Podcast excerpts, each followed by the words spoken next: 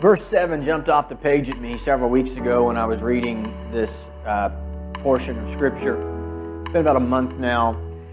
And uh, it's one of the things I love about the Word of God. It is so, uh, it is alive, right? It's living, it's powerful, it's quick, it's sharper than a two edged sword. And it's amazing to me because it is a living, breathing Word that you can read something many times. I already had it highlighted in my Bible.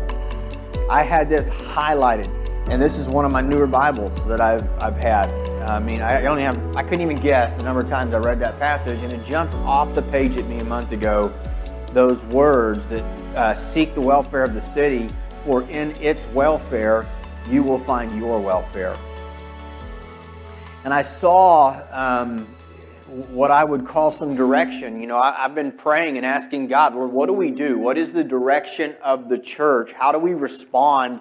In such a time as this? You know, how should we live? How should we be? What should our attitude be towards um, those that, that are against us and those that, that, that disagree with, you know, our view of what life and should look like and how the nation should work? And, and uh, in this process of seeking God, this particular scripture, it just, it jumped out at me. And I want to note, I want to note a couple of things this morning during the introduction that I think are important. First of all, Jeremiah is speaking to a church that has been exiled. And if you don't know what that exiled means, basically they've been taken captive. They're not really slaves. If they were slaves, they wouldn't have been able to, you know, do the things he was telling them to do but they were taken captive or ran out of Jerusalem when Jerusalem was destroyed. And so they moved into this foreign land where everything was different. And they were being forced to live amongst a people, the Babylonians in Babylon. They were forced to live amongst a people whose lives were different, culture was different, ways were different, and they were the minority. They did not have the same power and influence they once used to have. And when they spoke of this great God that they served, in order to talk about the great moves of God and the great things that God had done, they had to talk about past tense experiences of their forefathers. Because now they are exiled and they're living in a land that's not even their own. And it is to this group of people that Jeremiah is writing with some instructions. And even though they're the, and this is something I, I want to point out, is that notice that even though things aren't really good, even though God's church in this scenario, God's people in this scenario are the minority and things aren't good, notice, brothers and sisters, God is still speaking. God is still in control. God is still watching. His eye is still on his people and he is concerned about them and he is providing direction for them. He is still leading them. He is still aware of their needs. He is still very, very involved, even though their world doesn't look like they want it to. I found some encouragement in that when I look around at the current climate uh, of our culture. And I was reminded that our God is still speaking. Our God is still on his throne. God knows who his sons and daughters are. God is deeply involved in our lives. Seek the welfare of the city, for your, your welfare is found in the mutual welfare of your community. When we think about what should we do Keep in mind this morning, I'm, I'm, I'm speaking in general terms. Gary, is this the water you were drinking while you were coughing, sir? This is yours. I, am going to need one because I'm going to cough and everybody's going to think I have corona.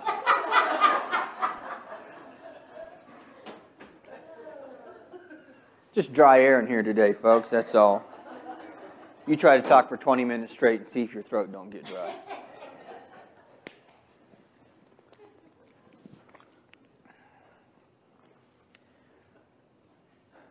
keep in mind that I'm dealing with general, you know, generalities this morning. You know, to take a, a, nation like ours that is in the position it is and actually give, you, know, a, a 40 minute message on how to fix it is almost impossible. There's a lot that I can't deal and say with. So I'm dealing with a general principle this morning. First thing we have to understand this morning during our introduction is that our welfare will be found in the general welfare of everybody. In other words, it's not us versus them. If that is your thinking, you've got to stop your thinking. It is not us versus them, whoever us is and whoever them are. It's, it's, it's, we, we are a community. We, we live in this together. And whether we like it or not, we are in this together. Because we live together in the same world, same culture, the same city, the same community, the same state, the same country. And learning that when we seek the general welfare of all people, it benefits all of us is an important principle that we see here in the scriptures. God is not justifying, nor is He telling these people to take on their ways and worship the gods of the Babylonians or take on their pagan customs. That's not what God is doing, but He's pointing out the truth. This is one of the amazing things about God is that while our God is a spiritual being, uh, while he is a spirit, and those who worship him must worship him in spirit and truth, his word is spiritual. He also gives very practical advice a lot of times in his word. And this is a practical piece of advice that you need to seek the welfare of the, your own community because in its welfare you find yours. Why? Because you live there. So the answer is seeking the welfare of everyone, including those whose lives and beliefs are different than ours. Notice that this answer it comes from God. Something I think that we have to uh, absolutely. This is something worth living for, something worth dying for, and that is that God alone is the one who can give the answers. At the end of the day, when we're talking about the welfare of, uh, of a nation, God alone gets to give the answers. And we can have discussion about how do you implement um, the principles of Scripture and what does that look like in a community. But as for me in my house, right, we will serve the Lord. And so it starts with uh, knowing what God has decreed, knowing what God has commanded, knowing uh, what the principles, the precepts, the laws, the rules, the commands are of God, and living that in my home first, and doing all that I can to bring this sense of peace and goodness and welfare to the world around me. The, uh, the truth is that what, how do I express this? What gets most of the airtime, what gets most attention, are the things that really hit our hot buttons. That's what gets most of the airtime. So, consequently, when you're on social media, you're on Facebook, you're watching the news, it really doesn't matter what it is. What, what, what you see are what I would call extreme positions. And this is uh, on both sides.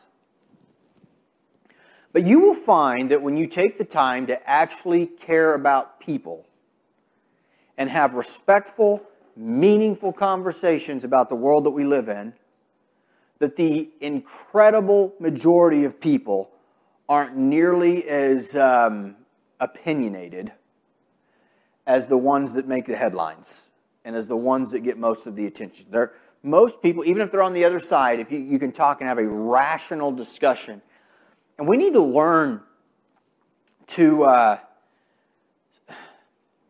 care enough to invest in the lives of others, to be seeking the welfare of others, and not just be selflessly looking at what's my world, what do I think is best for me, what do I want, what do I want, what do I want, and instead, God, how can I take this life that you've given me? How can I trust your word? You know, the, the, Bible tells us that uh, God has chosen or ordained or decided ahead of time the boundaries and places where we would live.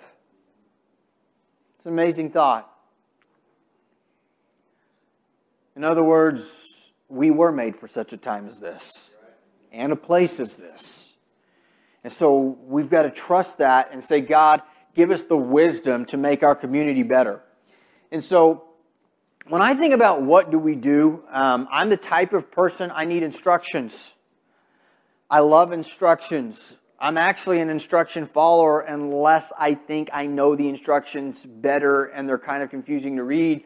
But most of the time, I actually read the instructions. I'm that guy that if I'm building something and it comes in the, you know, we buy it at Lowe's or whatever, um, I open it up and I read the instructions and I follow them. And this is mind blowing, but they normally work, folks. You ought to follow the instructions.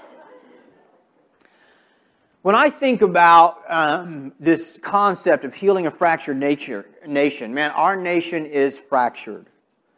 And I, I want some instructions. You know, I'm, i need some steps because it seems so overwhelming. It seems just like there's too much. And so when you get overwhelmed, you end up wanting just to sit down and do nothing. You ever been there?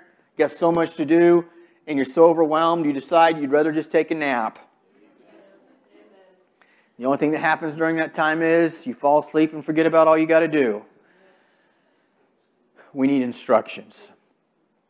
And so I want to look at it this morning from the angle of responsibility.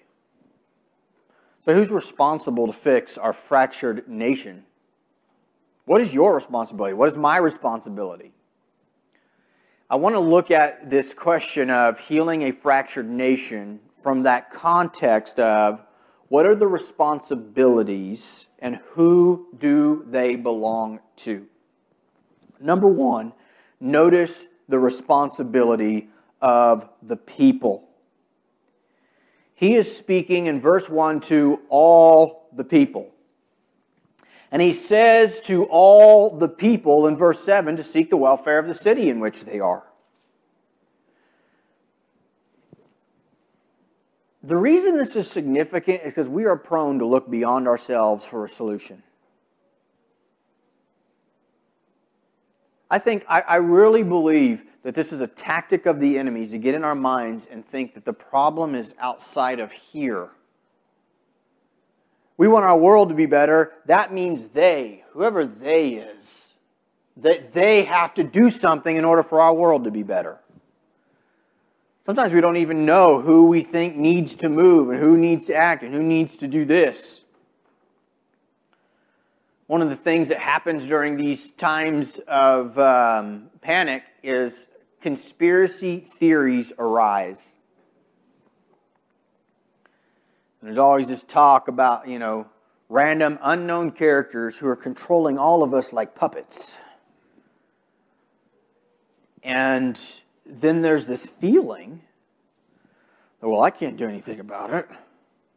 I've got to figure out who these random people are that I've never known. I don't know who they are and where they are and how to influence them so that they'll start doing this the right way. And we get this sense of hopelessness that we can't change our own community. And I really think that it's a I'm totally convinced, I don't just think it, it's an absolute lie. It's a tactic of the enemy to get in our minds and think that somehow it's bigger than it really is. And we forget. I was going to say New York, you know, like whatever's going on in New York, I don't know. But it's not our job to fix New York. I don't live there. It's their job to fix New York. But you know what it is my job to deal and care about and, and mess with? My community, my neighbors, my people, you, my brothers and sisters. And we can get so focused on whatever stuff that really doesn't impact us a lot. I, I, I would submit to you that when you look at the things that have really made your blood boil in the last three months, and if you'll be honest, right? We're talking about having honest, mindful thinking conversations. You think about the stuff that's made your blood boil. It really hasn't impacted you that much. And here comes the theoretical. You're still trying to stay mad. You're still so. So here comes your follow-up anger argument. But it will. Maybe deal with it then. Why don't you invest in your community now?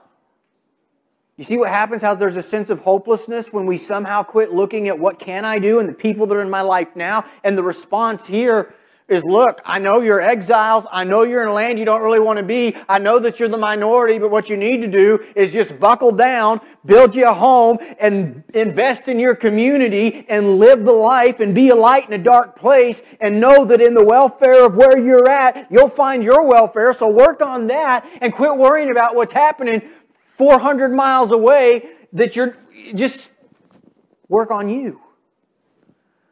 And so we see the responsibility of the people.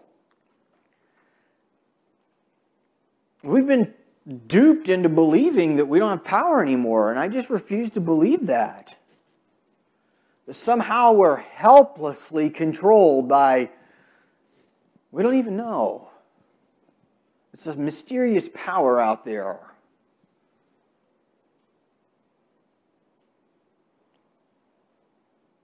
And when you feel helpless, you know what you do? You give up. And I want to challenge us this morning. We talk about healing a fractured nation. I want to challenge us to make our community better. I want to challenge you. You get up and go to work tomorrow morning. I want to challenge you to really think when you wake up and you go to work tomorrow morning. I've only been preaching 10 minutes. That's not long enough. That, that alarm needs to be at least 40 minutes. I need 40 minutes. I want to challenge you when you wake up and you go to work tomorrow morning or whatever it is that you do. I want you to wake up tomorrow. I want you to ask yourself uh, or, or pray and ask God, God, give me some wisdom today how I can make my people, this world, my community better. How can I encourage somebody today and make their day, their life, their world a better place for them to live? And you spend less time worrying about all these random unknown forces of power that you don't even can't talk to in the first place. And so there's this responsibility I think that we have to own and quit feeling like we're all so helpless. This is our world, folks. We live in it just like anybody else. And so we have every right as anybody to be involved in our own communities and to be involved in the lives of people and to be speaking life and to be speaking encouragement and to use our voice and to use our hands and to use our feet and to use our lives to make people's lives better. It's our job to fix our home. It's your job to fix your family, and that's really where it starts. The real long term answer is changing the home. And nobody can change your home but you. Nobody can encourage somebody to change their home better than someone who's close to them. In other words, if I'm encouraging my neighbors and I'm encouraging my children and I'm encouraging you all to run your homes and be godly men and women and run your homes like God wants you to run your homes, I'm going to have a whole lot more influence than Senator so and so is over how you run your home. Right? And so we've got to take the responsibility of the people and quit blaming everything on everybody else. Let's deal with what might happen later when whatever might happens later actually happens. And in the meantime, let's work on building our communities now and investing in the lives of people. Number two, I want to talk to you about the responsibility of our protectors. Now, this is a, a, a piece of the puzzle that we're not going to find specifically in our text this morning. For sake of time, I'm just going to tell you how we get here. One of the things that we see repeatedly throughout the scriptures is the truth that this world is a fallen place. From beginning to end. I don't have to convince anybody here this morning that's a Bible believing Christian that the scriptures teach us this world is a fallen place. Consequently, is a place where when lawlessness abounds, people are hurt. In fact, we've been studying the book of Isaiah uh, at our 9 o'clock uh, um, session right now, service.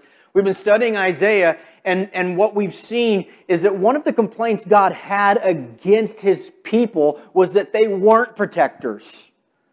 And that rather than helping those who needed help, they were really oppressing the poor. They were taking advantage of, of people. They were not caring for the widow. They were not caring for the orphan. And so we see there is this concept, this biblical concept, that God, uh, in order for government to work correctly, according to God's design for government to work correctly, we need protectors. It's a discussion we have to have in this absolute nonsense time where we're talking about defunding the police. Yeah, I had a uh, for me I needed the Lord to help me see how I could go there with a scriptural point. But I'm telling you biblically brothers and sisters, we need protectors. We need them. And not just our police, we need military. We need border protection. We need protection from people that, that want to harm us. It's an awful truth that sometimes somebody might break into your house, but it's real. And to say anything different is to stick your head in the sand and just be a fool that refuses to deal with truth. You know what happens when someone's threatening you? You need to know that you can contact somebody who will protect you. And we need to honor our, our protectors in this nation. You know, one of the things that makes my blood boil, right? We're talking about blood boiling. And the truth is, it hasn't infected me much, but I'm just airing my grievances this morning. But you want to know something that made my blood boil? We're, we're seeing this truth where we're living in a time where what, what, what is good is called evil, and what is evil is called good. And it makes my blood boil to think of the people who have honorably served this country in our military and who have honorably served our country and are serving our local communities right now wearing the badge who are being treated like they are bad guys. It is garbage, it is a lie, and there is no place for it in this society. I don't dispute that when you have millions of people over a long period of time serving in any organization, you're going to find bad apples. I don't care what it is. But that doesn't somehow negate what the 99% of those who honorably lay down their lives for us. And we need protectors. And we need to stand up and say so, and we need to quit being afraid. It's mind blowing to me. It's what makes my blood boil. It's like, it's like someone's afraid to say they're a cop now. It's insane. Afraid to be one. Somehow they try to stigmatize and put a, a sense of shame on our heroes that lay down their life, that serve this great nation in our armed forces to keep us safe. And it is time that we, at least, at the very least, say enough is enough. Enough of this nonsense. We need these people in our life. We need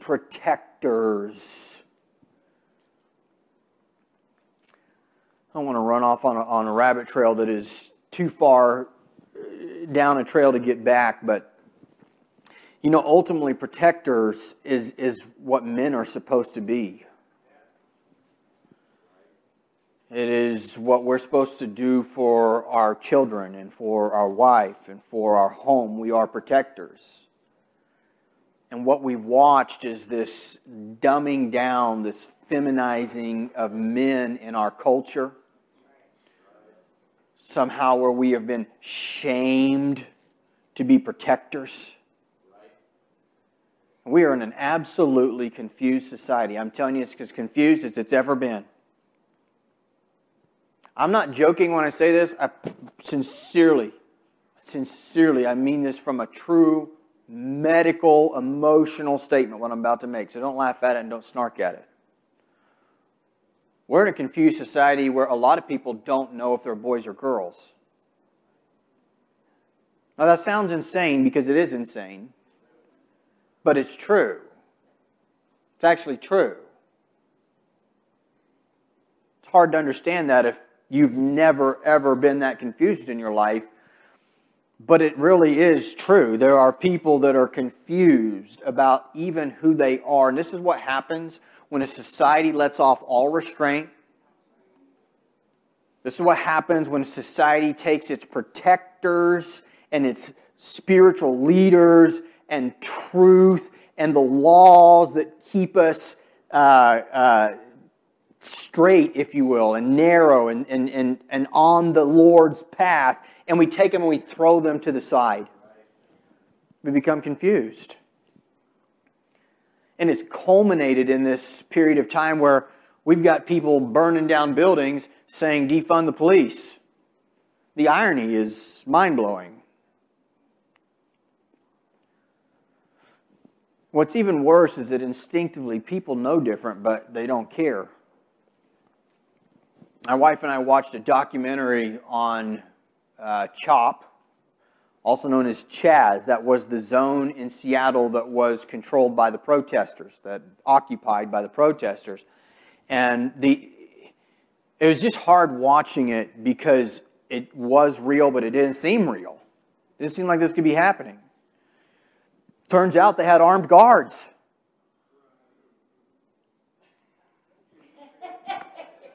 Turns out they wanted borders. This is not a joke. I mean, it was like I was having a hard time wrapping my mind around it. Like, so they had borders that you can't come in to their zone without permission. That's weird. I thought they hated borders. And they had armed protectors. They weren't police, they were just protectors of their citizens who had authority to use force if needed to protect the zone. But they weren't police. And it was just hard for me to wrap my mind around where we're at, the confusion of our country. But you know what I saw even in that?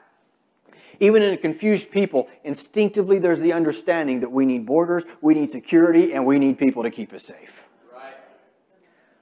We need our protectors, and we need to honor them. And I want to challenge the church to honor those men and women who serve you in any, whether it be military, whether it be our uh, police force, in any degree, who are putting their lives in harm's way so that you and I can have freedom. They need to be honored, they need to be revered, and I'm telling you, we need more of them man, we desperately need more of them. And we have got to stop this stigma that somehow these protectors are bad people because our young people are not wanting to grow up and fill these roles. And I don't know where we're going to be in 10 or 20 years if we don't see a host of them raise up. It is an honorable thing. And to any and all of you who have served us and kept us safe, foreign, abroad, whether it's been in our military or our police department, thank you Thank you for your service.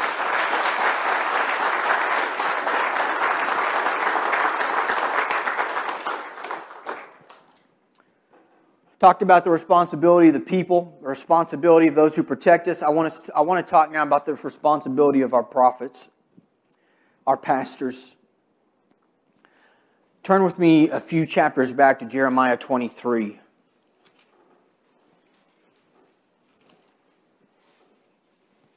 I finish with this third and final point because I really believe it is the most significant.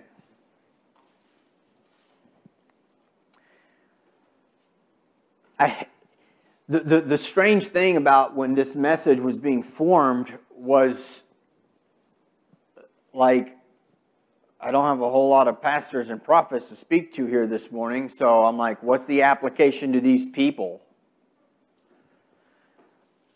And the best that I can tell you is that the Spirit of the Lord directed me to stay here, to hammer this hard. And if I have any direction in my spirit, I believe it's because you need to understand how to be praying for our nation spiritually.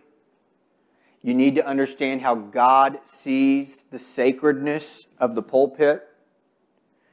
And um, you, need, you need to know how to be praying for the church concerning its spiritual leadership. And so, you know, you might not be a pastor this morning.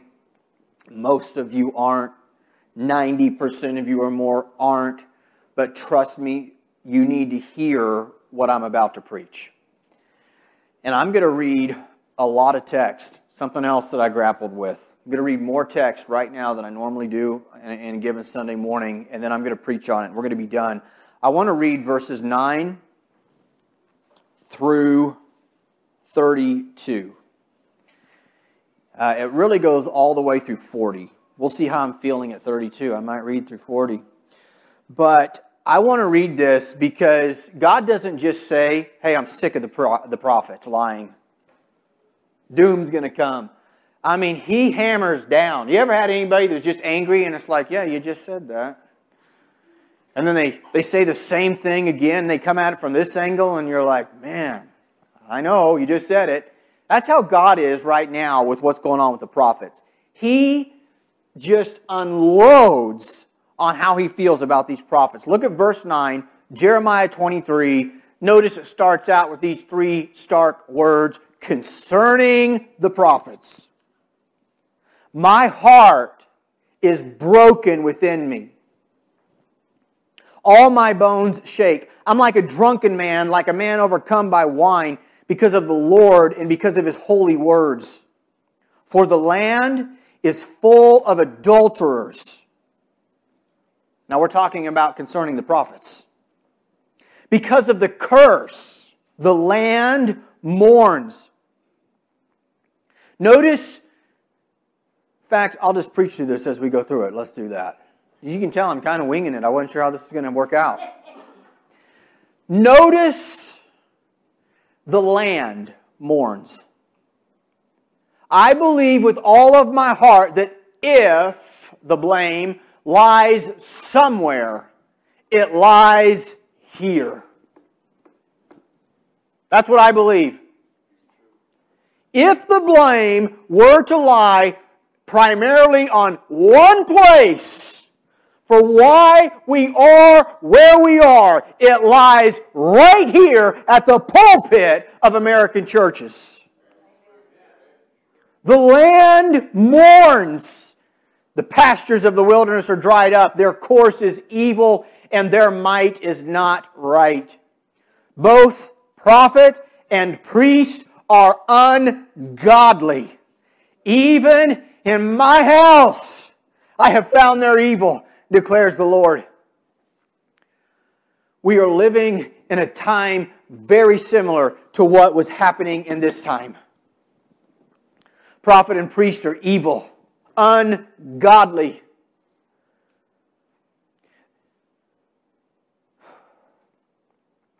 There should be a godliness about the church, but especially about those who are leading her. There should be something different. Therefore, their way shall be to them like slippery paths in the darkness, into which they shall be driven and fall. For I will bring disaster upon them in the year of their punishment. In the prophets of Samaria, I saw an unsavory thing. They prophesied by Baal and led my people Israel astray. But in the prophets of Jerusalem, I've seen a horrible thing.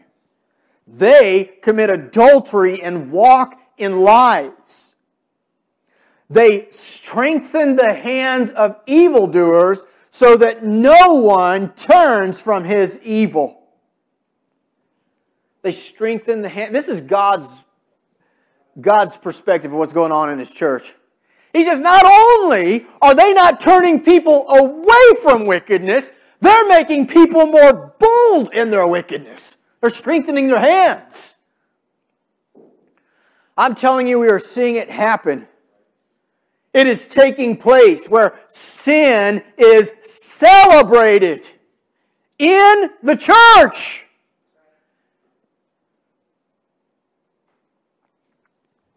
Look, verse 15. Therefore, thus says the Lord of hosts concerning the prophets Behold, I will feed them with bitter food and give them poisoned water to drink. For from the prophets of Jerusalem, ungodliness has gone out into all the land. Spiritual leaders lead one way or the other. The spiritual condition of the church always starts with the prophets, the priests, the spiritual leaders. He said the ungodliness that's happening by those who lead my church, it's gone out into all the land. The land, the nation, the culture becomes weakened, becomes tainted, becomes sin filled. When those who are spiritual leaders stop preaching the truth of God's word and start preaching what people want to hear. It's not an easy thing to preach the truth. You want to know how, how can you be praying for, for the church and for true spiritual leaders? Pray that God would make us bold because it's not easy to say the truth. We, we are humans. We're not robots. We have emotions too. We like to be liked. We like to be wanted, to be around, and to be friendly. So it's a lot easier to say whatever you want to hear. It's a lot easier to find out what do you want, what do you want church to be like? And, and what do you think church should be like? And, and what would you like me to say behind the pulpit? And what do you want me to preach on next week? And just, it's easier, right, to, to go that route and try to just make everybody happy. And then you end up with a bunch of puppets instead of pastors. And you find that's what a lot of people want these days. They don't want a pastor, they want a puppet that they can just kind of control. Make him dance the way they want him to dance, say what they want him to say. And so, how, how can you pray for us? You pray for us to be bold, you pray for us to be brave. You know how boldness and brave, bravery comes? It comes through knowing this word. It really does. It comes through knowing this word and knowing the God of this word. I read through Jeremiah chapter 23 recently, several times actually. And uh, every time I read through it, one of the thoughts that I had was, I would just be terrified to be on the other end of this. Man, I don't like having to be the hard guy sometimes. I hate it. it makes me mad. Just wish somebody else would do it. There's times, there's times I feel like, God, would you just get somebody else to say these things? Why can't I just be the nice guy? Really, I mean that. I actually feel that way a lot. But I would be terrified to stand on the other side and eventually face the one true, eternal, almighty, omnipotent, all powerful God and give an account for lying about what He says. That's terrifying to me. And so I'd much rather deal with feeling unliked and feeling like the hard guy and know that God, at least I'm preaching it straight and I'm preaching it true, and one day I'd get a stop there's a lot of awesome things about heaven, but I'm telling you, for somebody that spent their life doing what, what I do, one of the greatest things to me about heaven is thinking, I will never have to stand and call people out for their sin again. Never have to do it. Never have to get up and preach a message to try to break through the spiritual staleness of people and turn people's wicked hearts to a true God. Because it's hard. You need to pray for the boldness. And you need to pray for me. Pray for me. Pray for your pastor. I'm just a man like anybody else. And with that said, when I say pray for pastors, listen, we need to be praying for pastors coast to coast. I'm not saying I don't need prayer and we don't need prayer here. That's not what I'm saying, but we do get a lot, a lot of things right here. We preach against sin. We preach the truth. We preach that the Bible's true un- unashamedly. And so it's not like you need to be praying for us to repent of our weak preaching. I still say pray that we stay strong, absolutely, and that God gives us boldness, but we need to be, we need more than just us. And, and we're not the only ones. Don't ever get that in your mind either. We're not some special tiny little group of people and there's nobody else in the world preaching like we are. That's not true. But it isn't even close to the majority. So we need to be praying. Praying that God would call and send priests and prophets and pastors.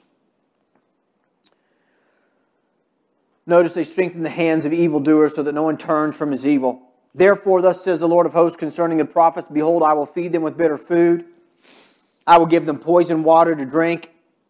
For from the prophets of Jerusalem ungodliness has gone out into all the land. Thus says the Lord of hosts Do not listen to the words of the prophets who prophesy to you, filling you with vain hopes. You need to hear that. Don't listen to the false prophets who fill you with vain hopes. They speak visions of their own minds, not from the mouth of the Lord.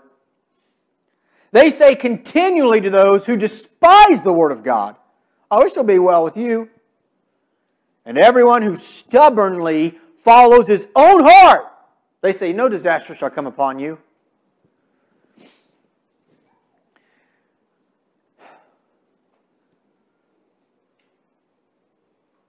If you're listening by way of internet, live, visiting this morning, if you are in a church, associated with a church that in any capacity constantly allows you to feel like you can go the way of your own stubborn heart, do what you want to do, just kind of live how you want to live, and that it's all going to be okay, you need to get out of there fast. These are people who just say what the people want to hear, fill you with vain hopes. Who among them has stood in the counsel of the Lord? That's the question. None of them to see and hear His word? Who has paid attention to His word and listened? Behold, the storm of the Lord. That's what's going to happen. Wrath has gone forth. Look what God says in verse 21. I did not send those prophets, yet they ran. I did not speak to them, yet they prophesied. But if they had stood in my counsel, then they would have proclaimed my words to my people and they would have turned them from their evil way and from their evil deeds. I'm out of time this morning, and so I'm going to challenge you to finish reading verses 23 through 40 on your own. I want to finish with those uh, verses there and those statements in verse 22. If they had stood in my counsel, they would have proclaimed my words. You know, that's what people need to hear is the word of God. It's his words that matter. It's His words that you will answer for. It's His words that you will be measured by on that day of judgment when you stand before God. It is His words that this nation needs to hear. Notice, and they would have turned them from their evil way and from their evil, from the evil of their deeds. The true prophet turns people away from evil. That's what a true prophet, a true pastor, a true uh, a man of God that preaches the word of God, that teaches the word of God, turns people away from evil. This is an unpopular job, telling people that they're evil and warning them of judgment if they don't stop. This is ultimately what our nation needs. What it needs. Turning away from evil. Turning away from wickedness. We need people to rise up and be true. Go ahead and ask if you guys have prepared a song of invitation this morning. We need people to rise up and be true. Consistent across the board.